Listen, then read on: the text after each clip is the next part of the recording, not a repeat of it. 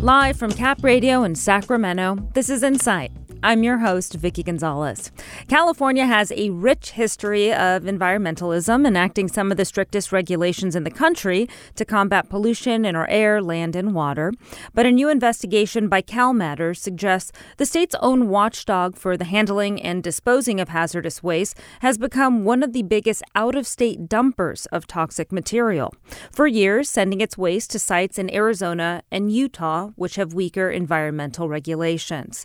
What is happening? Happening is legal, but Cal Matters found it is raising concerns with environmentalists and indigenous communities in those states. Joining us to explain why this is happening and the environmental consequences is Cal Matters investigative reporter Robert Lewis. Good morning, Robert. Good morning. Thanks for having me. So, this was a four month long investigation. How did this begin? What, what piqued your interest into this topic? Well, there's there's been a lot of talk in recent years about uh, hazardous waste and how we handle it as a state, and I got interested in in understanding a little bit more what what is the system that we have in place, and and one of the things I I noticed was just how much is leaving the state, uh, and and started looking into that a little bit more, and and came across this story. Mm. What agency or even agencies are responsible for handling toxic waste in the state? Well, there are agencies all all throughout the state and, and at all levels of, of government. It, the Department of uh, Toxic Substances Control is the state agency responsible for overseeing uh, California's hazardous waste laws. Um, but there are agencies, local public health departments, local public works agencies, uh, all, all, throughout the state that uh, engage in various types of projects and, and have various types of uh, oversight responsibilities for what happens on the local level as well. Mm. When you're talking about hazardous material, what type of material, if you can give us some examples, um, are you talking about in your reporting? Sure. So there's a number. There there are many different types of hazardous waste that are, are leaving the state. Uh, there's uh, treated wood. There's uh, auto shredder waste. The biggest single source of waste that's leaving this uh, that that we are generating as a state is contaminated soil. Um, every, every year we're digging up hundreds of thousands of tons of toxic material from the ground, uh, you know, old industrial sites, old military installations, land uh, contaminated with things like lead, uh, chemicals like DDT, and and when we take that out of the ground it you know they test it and and it, they're very often finding it, it has a high enough concentration of contaminants to be considered a hazardous waste. And so then they have to figure out how they're gonna gonna handle it. When it comes to figuring out how to handle it where should these materials be disposed of? Do we actually have dedicated sites within the state to handle this type of toxic waste? So if we dispose of uh, hazardous waste within the state of California, it needs to go to a permitted hazardous waste disposal facility. There, there's only two of those within within the state: uh, Kettleman Hills and uh, uh, Buttonwillow. And uh, those are sites that that have they've gone through extra steps. They have extra design requirements, extra safeguards, extra oversight to make sure that they can handle this type of, of dangerous material what happens is there's there's a, a type of waste that we as a state consider hazardous that doesn't meet the the threshold to to be hazardous under federal laws. And and what happens is the, uh, there's some discretion when it comes to that type of waste. And very often what we're doing is we're taking it over the border to neighboring states or, or nearby states that have weaker environmental regulations. And there you know they they think it's just a pile of dirt and so we're we're taking it to regular municipal landfills in in some of these other states. Were you surprised to find out that we were exporting, you know, waste that is deemed toxic by California standards and regulations? I, I was. I, I, mean, I was particularly surprised to see that the state's own hazardous waste watchdog is is one of the, uh, the biggest out of state dumpers. They they've taken more than 105,000 tons of soil contaminated lead contaminated soil from the site of the biggest cleanup uh, Exide uh, in the LA area and they've taken it to Arizona to regular landfills and and the state by and large has no idea how it's being handled in these other states. I, I interviewed the head of DTSC who acknowledged they don't have the the the bandwidth to to really look at it. So it's it really is sort of out of state, out of mind. Right. It's not like those regulations go across the border, and these borders are you know are, are they're basically like imaginary. I mean, the soil and the land doesn't change when you go from California to Arizona. So, did you learn more about why California, uh, this agency, is doing this when we have two de- designated sites in Kern and Kings County? There's a couple of reasons. I, I, mean, the biggie is is money. It is significantly cheaper to dispose of waste at a regular municipal landfill as opposed to a, a hazardous waste landfill. I, I, got different estimates, but the state's own cost estimate that they provided me uh, put it in the neighborhood of 40 to 60 percent cheaper uh, to to take it out of state. So you know, on a large project, that's hundreds of thousands of dollars. So money is a is a big driver of this. Um, the the two landfills in the state are also uh, somewhat controversial. They've had a number of uh, environmental issues over the years interestingly enough, some of the same environmental advocates who are concerned about the waste leaving the state don't necessarily want it going to one of these two facilities either, which are uh, in predominantly areas of, of color. So um, it, it creates a, a, difficult situation, admittedly, for um, for regulators. You were able to talk a little bit to DTSC, that's the California Department of Toxic Substance Control. Did you uh, hear anything from the governor's office? Uh, the governor's office did not respond to um, multiple requests for comment. So, no.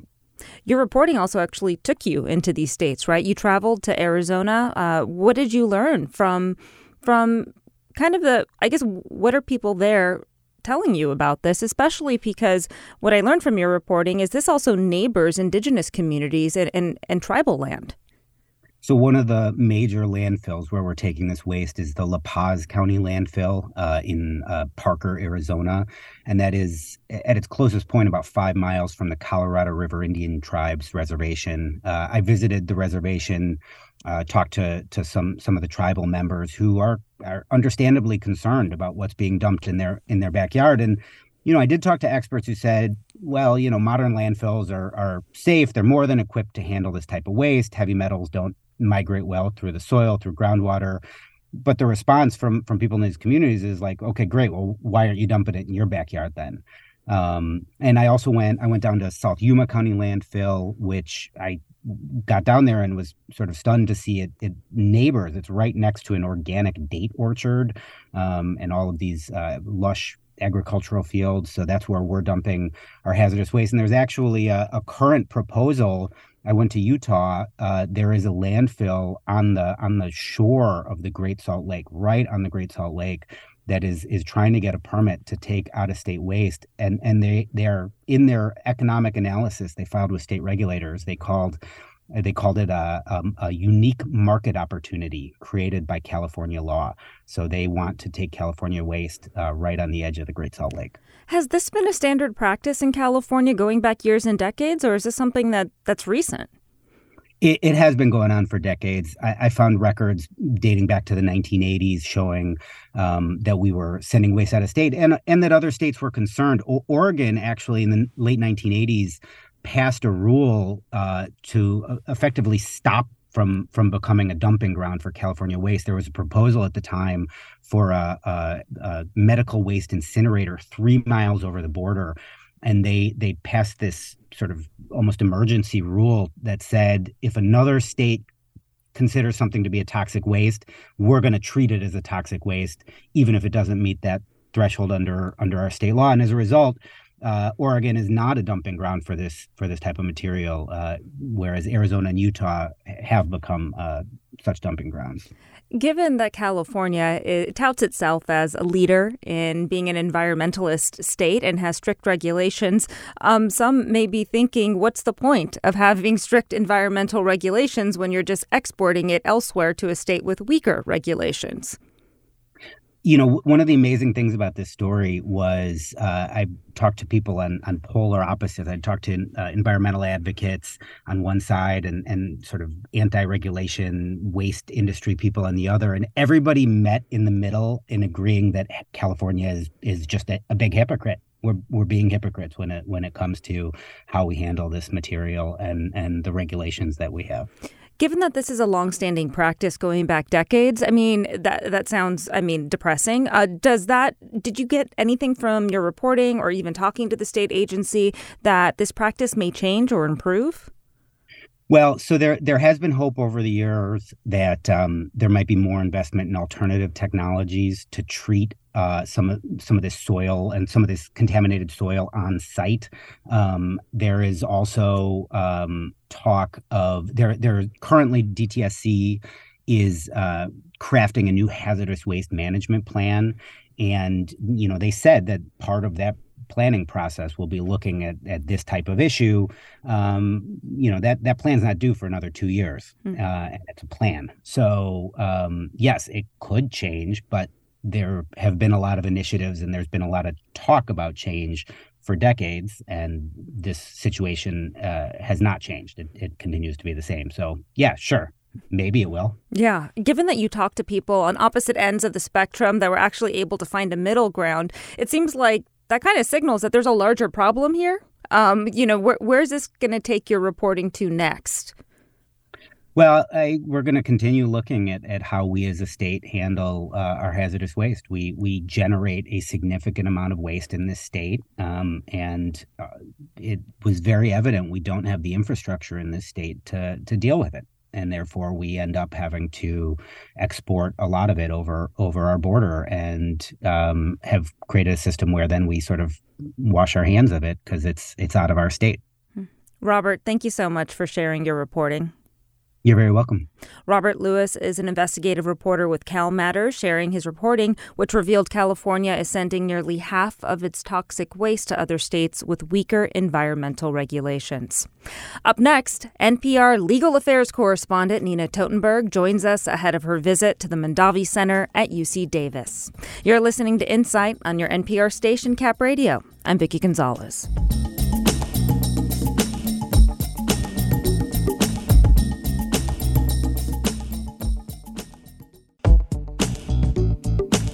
You're listening to Insight here on Cap Radio. I'm your host, Vicki Gonzalez. Since 1975, we've heard Nina Totenberg's voice on National Public Radio.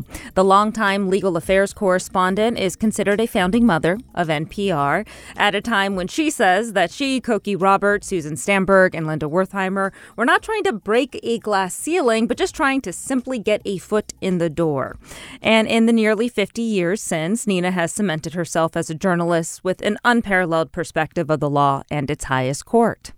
Nina Totenberg will be paying the Mondavi Center at UC Davis a visit later this week for a conversation about her new book, Dinners with Ruth, a memoir on the power of friendships.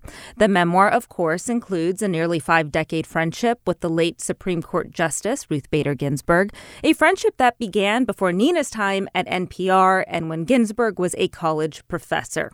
I sat down with Nina Totenberg, and she tells me this book is about more than just one friendship, but beloved relationships that have anchored and shaped her life.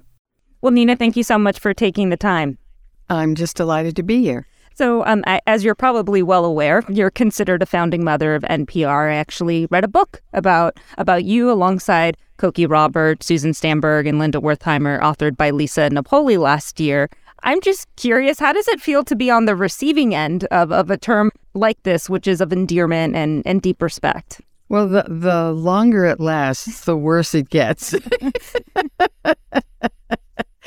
so being a founding mother wasn't so bad 20 years ago, but now it's a little bit, okay, let's just move on to calling me something else. yeah. Given that your time with NPR goes back, you know, to 1975 and soon after that you began reporting on the law and the Supreme Court, I'm just and obviously we now know you as a longtime legal affairs correspondent. What interested you about covering the law in the highest court more so than perhaps other beats? Well, you know, when I started at NPR, I was hired to be the legal affairs correspondent, and that included, let me just say, that included the Supreme Court, of course, but the House and Senate Judiciary Committees, the Justice Department, any scandal that occurred, every impeachment up until Trump, and even some of Trump, but mainly up until Trump, all scan- political scandals eventually had a legal twist. So I was almost always an anchor for live hearings and all of that, and the intelligence community. So I had this huge portfolio. And when I came to NPR, we only had one program. It was All Things Considered. It started at five, not four, and it was an hour and a half, not two hours.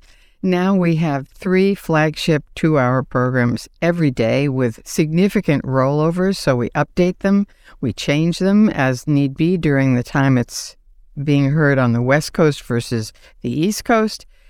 All of that has made it so that I could not conceivably do all the things I did back then now because we have so many more platforms, so many more programs that as much as I would love to cover politics, I even used to cover presidential campaigns a bit. I couldn't possibly do that. The Supreme Court is a full time occupation if you do, if you have to do radio, digital, podcasts, social media, and anything else that comes along. So, with all of that going on, does it ever get boring? Not really. Sometimes it's really hard. I've been reading lots of briefs in, in a case involving Google and Twitter and um, whether they have complete immunity from lawsuits from, for all practical purposes. And they're very hard. And I get home at night feeling like I've been beating my head against a, a brick wall. But if it doesn't penetrate my head, I'm not going to be able to describe it in the simplest of terms to regular folks, which is what I do for a living. Given that you've been writing and reporting for more than 50 years, it's safe to say it is a skill of yours. but what's different or what's even challenging about writing a memoir? Well, what was most challenging about writing a memoir was doing it while holding down a day job. And um, that was the most difficult part. And I have to say that, you know, in addition to nights and weekends, I, I did a lot of it on vacations. In fact, even this August, when I had already finished the book and it was being printed, I signed 6,000 book plates. Wow. so that people would buy the book. did your hand cramp at all? I did it every night and I listened to books on tape while I did it. Not mine, obviously. I would listen to some mystery story and I would do it for about an hour and I could do about three or four hundred in that time. And if I did it every night that way, I had a nice long vacation in August and I got about 6,000 book plates done. That is impressive. When did you land on the title, Dinners with Ruth, a memoir on the power of friendships? Well, you know, this is a book that's about more than uh, Dinners with Ruth or my even my friendship with her. Uh, but in the last analysis, it's a it, the publisher came up with the idea I figured that they had paid me very well to write the book and that they should get the title of their choice. And the second part, a memoir on the power of friendships, was my contribution.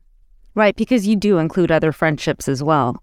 Lots of other friendships, including not just with my NPR sisters, but with my blood sisters, who I talk to every week for a long time, at least once. And sometimes we, the three of us, talk together. If we manage to organize a Sunday um, afternoon hour together, we do that. It's, you know, we don't live in the same cities. And so it's a good way to stay connected. And of course, you know, the, there were lots of justices along the way who became my professional friends and, in some senses, personal friends too.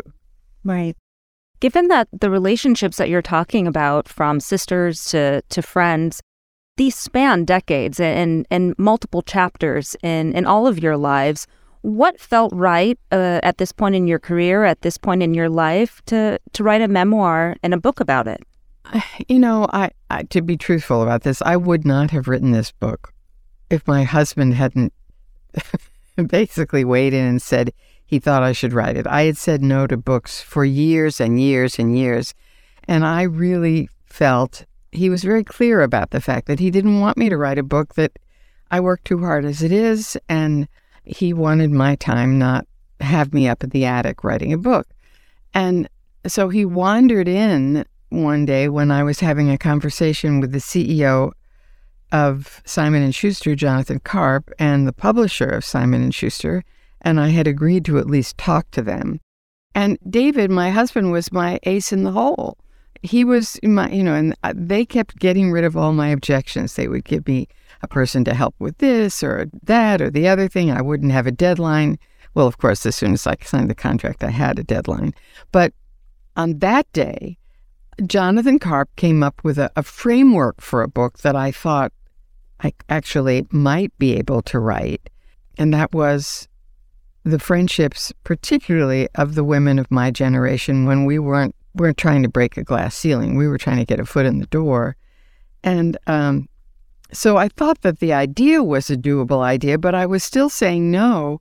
And I had my mouth literally open to say, and my husband doesn't want me to do it.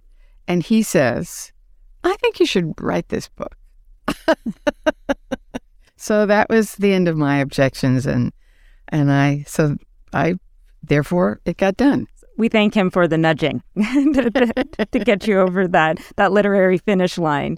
You given you. that your memoir is really putting writing to very personal memories, but now you're also touring and speaking about your writing about meaningful memories, and you're actually going to be at the Mondavi Center at UC Davis on February 3rd. There's really like this layering to all of this. What have these interviews and these talks in front of an audience added to your very personal experience and friendships with many people, including the late Justice Ginsburg? Well, I do think that friendship, whether it's friendship with your family or friendship with your quote friends or your professional friends, is the basis of living a life. And I, I came to sort of formulate that idea in the process of writing this book. And in doing that, I think it crystallized how much friendship has meant to me from everybody in my life, including my husband's. And I think when you read the book, you you will see in, in very concrete terms how in a crisis, these are the folks who rush in to help you and to shore you up and make you able to keep your head above water. You know, they did that. My family and my friends did that when my first husband, Floyd, had a terrible accident and was significantly disabled for about five years until his death. Um, and I, I, I try to do that for other people now. And I'm not sure I would have known to do that without learning the lesson of friendship from my friends, including Ruth Bader Ginsburg. And the fact that the first time you two met was before your days at NPR, even, you know, well before um, her days in the Supreme Court. Why do you think your professional relationship, began as one, evolved into such a strong friendship over nearly five decades? You can never entirely measure these things. And certainly in the beginning, I was the apprentice trying to learn something about law and the Supreme Court from somebody significantly older than, more than a decade older than, than I am, and who had already achieved a great deal but was not really recognized yet. She was a professor at Rutgers Law School, and she had, I called her about the first brief she filed in the Supreme Court. And so, although our lives were hardly parallel, I mean, hers was really significant. Mine was perhaps occasionally journalistically significant, but nothing like hers. Our lives increasingly came closer together after she was appointed to the D.C. Court of Appeals and moved from New York to Washington, and then to the Supreme Court, where I was covering her now for the first time and trying to figure out how to keep journalistic boundaries at the same time that this woman who'd become my friend could stay my friend. And we became even closer because we were able to have those boundaries. And we had wonderful husbands who uh, complemented each other and complimented us to boot. And it just it just evolved over time until the last year of her life, when by then her husband had died, and her daughter Jane and her son James would come to D.C. to help be with her in her apartment. But she wasn't even with them all the time, but she would come to dinner almost every Saturday night for that last period of her life when we were all in lockdown. And because my husband is a surgeon and had been her medical confidant for years, she knew she would be safe at our house. And so did her daughter, son, and her granddaughter, too. You became like a pod. you know, like many of us created during the pandemic. exactly. We were a pod. That's exactly what we were. How were you able to compartmentalize, or I don't even know if that's possible, the loss of a friend who is like family, while the significance of Justice Bader's death and the vacancy that it created on the Supreme Court, how are you able to to look at them differently and or, or did you? Was it even possible? Well, they're two separate things. One is, you know, genuine personal grief at the loss of a friend. And the other is something I had thought about quite a bit uh, as she became more frail. And I think every other person who covered the court had thought about it. I mean, I had pre written um, her obituary countless times and had them had to then throw them out or update them.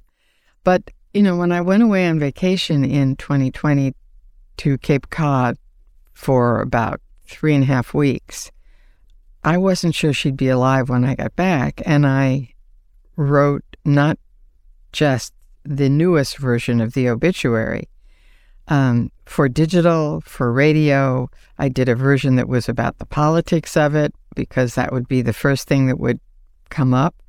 Um, but I also did a personal remembrance that was the shorter version was on the radio and it was still pretty long. It was seven or eight minutes. And the longer version, which was more than twice that long, was in the digital version.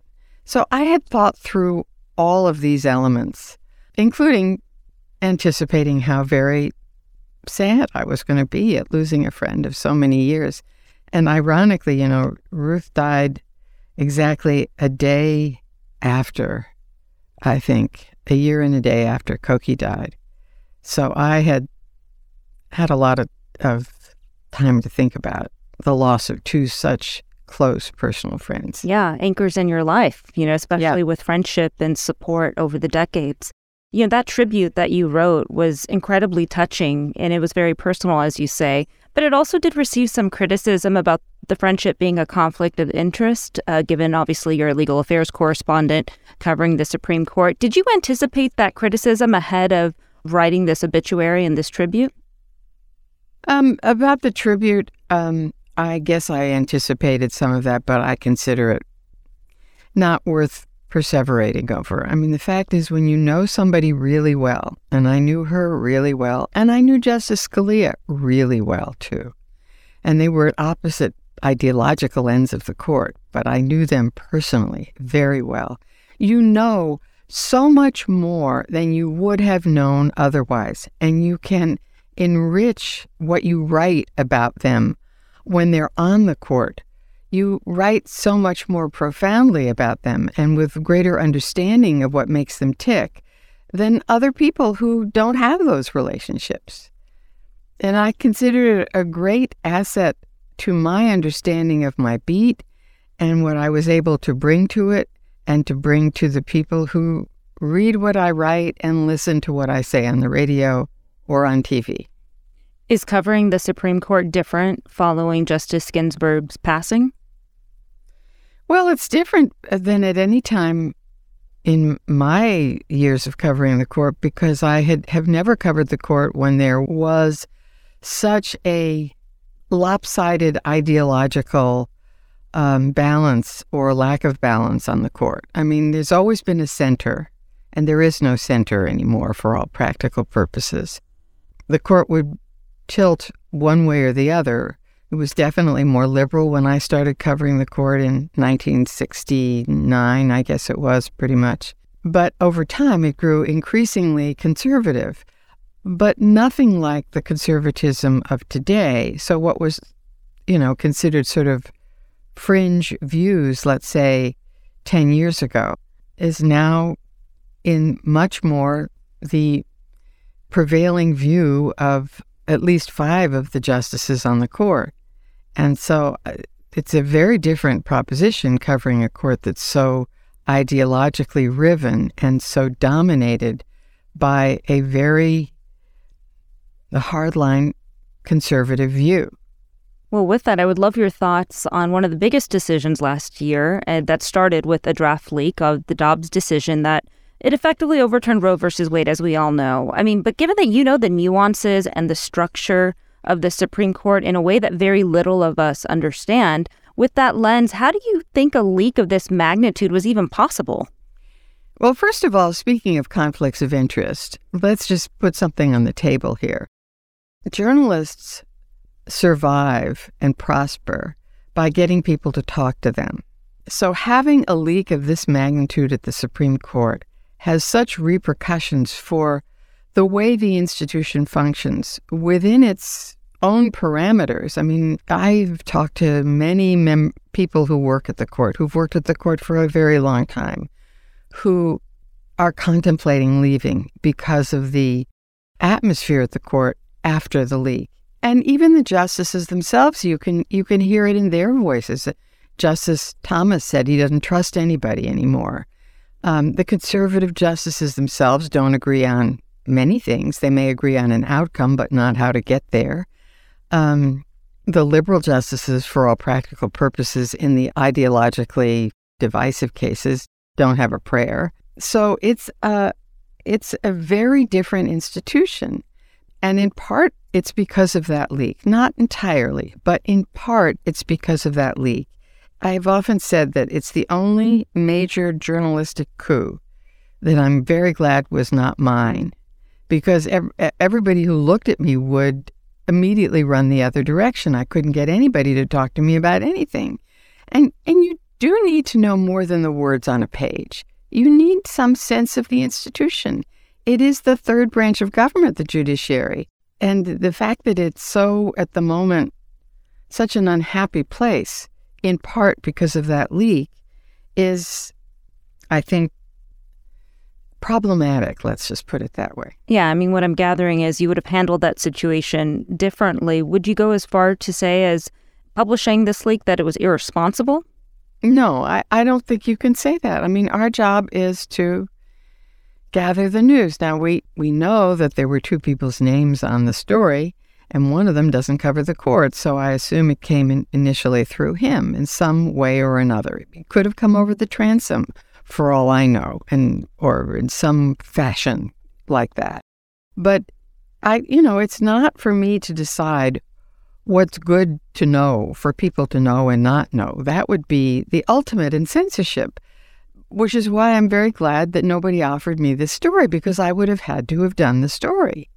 Given that the trajectory of your career, it really has given you this really unique and even unparalleled perspective in some of these biggest moments in history. I, I go back to your groundbreaking reporting about Anita Hill during Justice Clarence Thomas's confirmation hearing that was back in 1991 and I'm curious what that level of deep reporting experience on that testimony and the aftermath, how did that shape your journalistic approach and even your understanding when covering Christine Blasey Ford and her testimony during Justice Brett Kavanaugh's hearing? Well, I do remember sitting there on the day that she testified and hearing people say things like, well, it's over. And I thought, no, it's not. Um, you know, we've seen this uh, before. And Judge, then Judge Kavanaugh hasn't testified. We don't know what, what he's going to say or what he's going to do. And, and we do know that um, politicians fight very hard sometimes for their people or causes. And I, I was not particularly surprised um, that there was not any real investigation of the charge in any way, charges in any way that would satisfy people. What struck you most about these moments in history that, on the one hand, are deeply personal and intimate, but they're also intertwined with the public eye? You can't not think about the confirmation hearing of Justice Brett Kavanaugh without also thinking about the confirmation hearing of Justice Clarence Thomas. Um, the two are intertwined, even though these are very individual, personal accusations and hearings. Well, that's true. I mean, there are some significant differences. Anita Hill worked for for Clarence Thomas, and although she was a young woman, she was a, a grown person. The allegations against Brett Kavanaugh basically concerned his latter years in high school, and there were allegations about him in college, but they were never actually and, and significantly investigated. And I suspect you're going to hear about that for on and off for years to come, that there will always be new wrinkles coming up about the Kavanaugh hearings, but there are some other similarities. One is that the Republicans were willing to do to wage complete war on on behalf of their nominee, and the Democrats in both cases really significantly mishandled the way they they dealt with this, and they made themselves and their cause less able to prevail by their sort of fumbling. And that was true in both these cases. So I, am not drawing any conclusions about the Kavanaugh hearings. I just think there were differences, but there were some also overbroad similarities. If you didn't pursue journalism, do you think there's another field where you would find the same level of fulfillment? Well, you know, when I was young, I, I think I would wanted to be a detective. Uh, and that seemed obvious that I couldn't do that because there were no women detectives back then that I had ever heard of. So it doesn't seem a huge leap to say that I would then say, well, I could be a detective for the public, essentially, and tell people what's going on and be a witness to history. And sometimes be an investigative reporter as well. And that's, I, I think there's a, for me anyway, that's the, that was a leap that was not that hard to understand. Yeah, I can completely understand that as well. And given that the field that we're in, I mean, it's not just a job, it is part of our identity. And I can't have that identity for myself without also thinking about the relationships that I created along the way. So, just ending with your memoir, what do you hope readers take away about the power of friendship? I often tell graduates when I give a commencement speech that for all the things that I am telling them on this day, and that the people who are speaking to them on this day about the importance of their profession and this and that and the other thing, the most important thing to know is that at some point in your life, you will be in a crisis. And if you have been a good person, people will come and help you in that crisis and through that crisis. And the, the best lesson to learn from that is how you can do that for somebody else. Nina, thank you so much. Thank you for having me. And that is NPR legal affairs correspondent Nina Totenberg, who will be at the Mondavi Center at UC Davis on Friday to discuss her new book, Dinners with Ruth, a memoir on the power of friendships. Still ahead, the Auburn State Theater in Placer County will come alive with the music of Elton John this weekend. You're listening to Insight here on Cap Radio. I'm your host, Vicki Gonzalez. We're back in just a moment.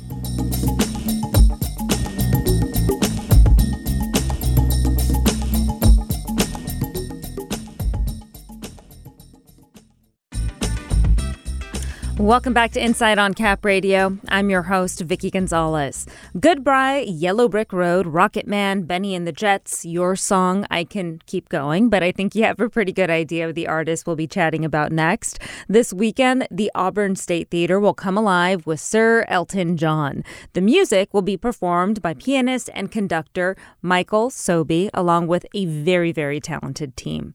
But the event on Sunday is more than just celebrating Elton John, but raising money money for a personal cause. Ticket sales will go to the Leukemia and Lymphoma Society and fund fighting blood cancers across the world. Joining us now is the heart and the talent behind this weekend's performance, Michael Sobey. Good morning. Welcome. Thanks for making the time. Good morning. Thanks so much for having me. So, Michael, let's start with that personal connection. Why will ticket sales go to the Leukemia and Lymphoma Society? My other half lost his mother almost a year ago. It was February of last year, and uh, to leukemia, and he's been devoted to raising money for the cause since then. We did the Light the Night fundraiser, um, a big LS fundraiser, and we did the walk here in Los Angeles in November, and he raised over five thousand dollars for that, and wanted to continue to to bring awareness and help to the to the cause. And so we came up with this concert idea for to celebrate well not celebrate is the wrong word to honor his mother on the one year anniversary of her passing. And so how did you decide on heading up to the foothills in placer county and perform at the auburn state theater? Gino grew up in roseville And so he has a large network of friends and family still in the area. And he had performed actually in, uh, I think, Fiddler on the Roof at the Auburn State Theater like a decade ago before he came to LA. And so it was just a, all of the all of the stars aligned, I suppose, for the right connection to do it at their theater. Their theater's beautiful. It's an awesome space. And the team there is just as lovely as can be. And so it's, uh, and then obviously with a huge pull with just his family alone, I think sold half the seats. it's a big group of uh, great people. So, um, yeah, that's how we ended up there. Yeah, a big family showing up, and I do agree. I yeah. love I love Auburn and that theater as well. And you're about two thirds sold when I checked in on you on on Friday. So and and these ticket sales are going to this nonprofit, which is just wonderful. But the next logical question: Why Elton John? Uh, that part probably doesn't have the biggest connection. Um, aside from, I have performed this concert a bunch here in LA. I did it in New York a few months ago um, in various iterations. I've done it as a piano solo. I've done it with a percussionist. I've done it with a full band. This coming Sunday, we're doing it with uh, a percussionist, a violinist, and a singer as like doing background harmonies and stuff. And it's Elton John has been one of my personal heroes, I suppose, since I was a kid. I learned, I grew up playing classical piano, but uh, always wanted to do something more than Bach and Beethoven. And so Elton John and Billy Joel were kind of my avenue to to veer off from what my teacher wanted me to do and do something fun for myself. And Elton John's always been a personal favorite. And he's uh, currently on a farewell tour. I would imagine yeah. you've probably seen him live before. I, I saw him in Lo- in Las Vegas. It was wonderful. Oh, I I missed the million dollar piano concert. There's a whole story to that, but I won't get into it. uh, it uh, but the the we saw the farewell tour I was able to see it in 2019 and uh, in my hometown in Michigan. And then my family came out, my parents and my nephews, and my um, Gino and I went to see him at Dodger Stadium on the second to last night of the tour. And from what he says, you know, who knows? Cher goes on tour uh, every time she says she's not going to, and so we'll see. We'll see what he does. But um, this was uh, Dodger Stadium was supposed to be the final tour stop he'll do in North America. And so we didn't get to see the last night, which is almost regrettable because we didn't get to see Dua Lipa or uh, Kiki Dee. But the concert is just, it's incredible. And uh, his band is amazing. The fact that he can perform for three hours straight without taking a break and just sing and play his face off is is really remarkable. Yeah, it and, and and fully entertaining. And he's 75 years old. And so, it, and you're going to be honoring honoring and celebrating. I combine the two words, Elton John, this weekend. What can people expect? I mean, you've sold a lot of tickets. There's still some available for Sunday, but what can people expect? It's going to be a greatest hits. Uh, much like going to a concert of his, there's very few songs that you don't know. Um, we've actually curated the list with Gino's family. We had them all vote on their favorite songs. So they we gave them a selection of 25 or 30 and had them pick their favorites and counted all the counted all the votes. And so they be, basically built the set list for us. Um, so I, I really think there's there's only like one or two B sides out of a out of the two hours of the show that so everything else will be a sing along and uh, hopefully enjoyable and bring back memories for everybody and where they where they first learned the song and why they love it and and hear their favorites. Yeah, bring up some nostalgia in the very best yeah, way. It's not only sure. you though; you have a violinist, a percussionist, as well as a background singer too. Yeah. Yes. Uh, the I, have known all three of them for a long time. The percussionist and I, we actually did the show last night here in LA. Um, we started touring together in 2017 with Game of Thrones. Um, we became very, very quick friends on that tour, and then uh, the violinist Molly Rogers joined us um, in 2018 on the same tour, and again, instant friendship and then uh, and Molly has a beautiful voice. You'll actually get to hear her sing on Sunday as well, um, just on a, as a solo. It's her voice is awesome. And then the third person joining me is Julie Garnier, and she is a vocalist and Broadway actress, and one of the best voices I've ever played for. and we get to do we get to do a lot together um, around LA and San Francisco and Palm Springs, and uh, and she's agreed to come up and sing some backgrounds and probably do a little solo number in there somewhere too. We just haven't figured out what that one is.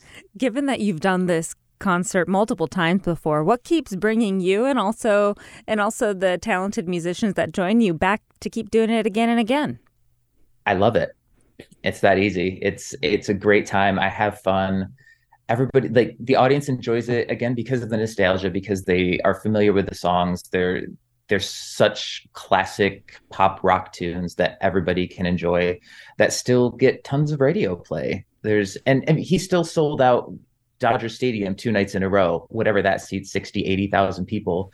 So he's kind of a still a big draw, more than more than a lot of people could imagine being, uh, having been around for 50 plus years. And and I just get to do that and have fun for myself. This is a project that when I first did it was just for fun for me. It was just a, a way to to go out and perform and do something that I don't get to do. I'm usually the accompanist or playing with the group or whatever. Um, and I'm never like, not that I need the spotlight, but uh, I'm never the featured person. And uh, this was just an excuse to do that, really. And it's fun. I was reading the event page, and mm-hmm. uh, it said that you will be playing on a majestic Steinway concert grand piano. What does that add yes. to the event? Uh, it's just it's a fantastic instrument. Uh, m- more than anything, the the piano there at Auburn is is spectacular. I got to play it for the most brief of times uh, when we were there in October, checking out the space. It's a beautiful it's a beautiful instrument, and you know a nine foot Steinway concert grand is just there's very very few things that are as exceptional to to play on. And and that one in particular is very very nice. They all have a very different personality. Each all of them that come from the factory still have they have their own temperament. And this one is particularly wonderful. So and it just it produces a ton of sound. So you've got um, because it's a small orchestration we just have the like the three instruments and a couple of vocalists um, we still managed to between the majesty, I suppose, of that piano and the percussion, still have a really full sounding concert. Given that this is a fundraiser and that you've already like you're almost two thirds full and there still are tickets available, what does it mean to you to have such a great turnout for for something that is going to the Leukemia and Lymphoma Society? It's amazing. Uh, I was I was hoping to sell like a hundred seats because that would have still been a great a great thing for it would have raised money. We would have still had um, you know plenty to send them. But when we started crossing over 125, 150, 200 seats, it was like, oh my gosh, this is a big deal. I actually probably should practice. Uh, um, but yeah, we're we're at 228. I think was our count this morning, and the space seats 344. So we're right at that two thirds number, and hopefully we can. We'd love to see it go to 300. Having that many people there is you just have a different energy. I've done the show before when there's 40 people in the audience in a small place in New York, and it's fun and intimate but uh, you can't really beat having that many people around you at one time, all with some sort of like it's going to an event, going to a concert. Uh, for everybody is a fun experience. And so your energy is a little better than it, it's not a taxing event. You get to sit and actually enjoy and you don't have to think and you can just have a fun time. And having that many people do that simultaneously makes it more fun for me yeah. and and try and really pulls out the best of me i think. Michael thank you so much for joining us Thanks so much for having me. I appreciate it. And that is pianist and conductor Michael Sobey, who will be performing the music of Elton John this Sunday at the Auburn State Theater. Ticket sales will go to the Leukemia and Lymphoma Society. That is it for Insight today. Have a wonderful day. I'm Vicki Gonzalez, and I'll catch you back here tomorrow.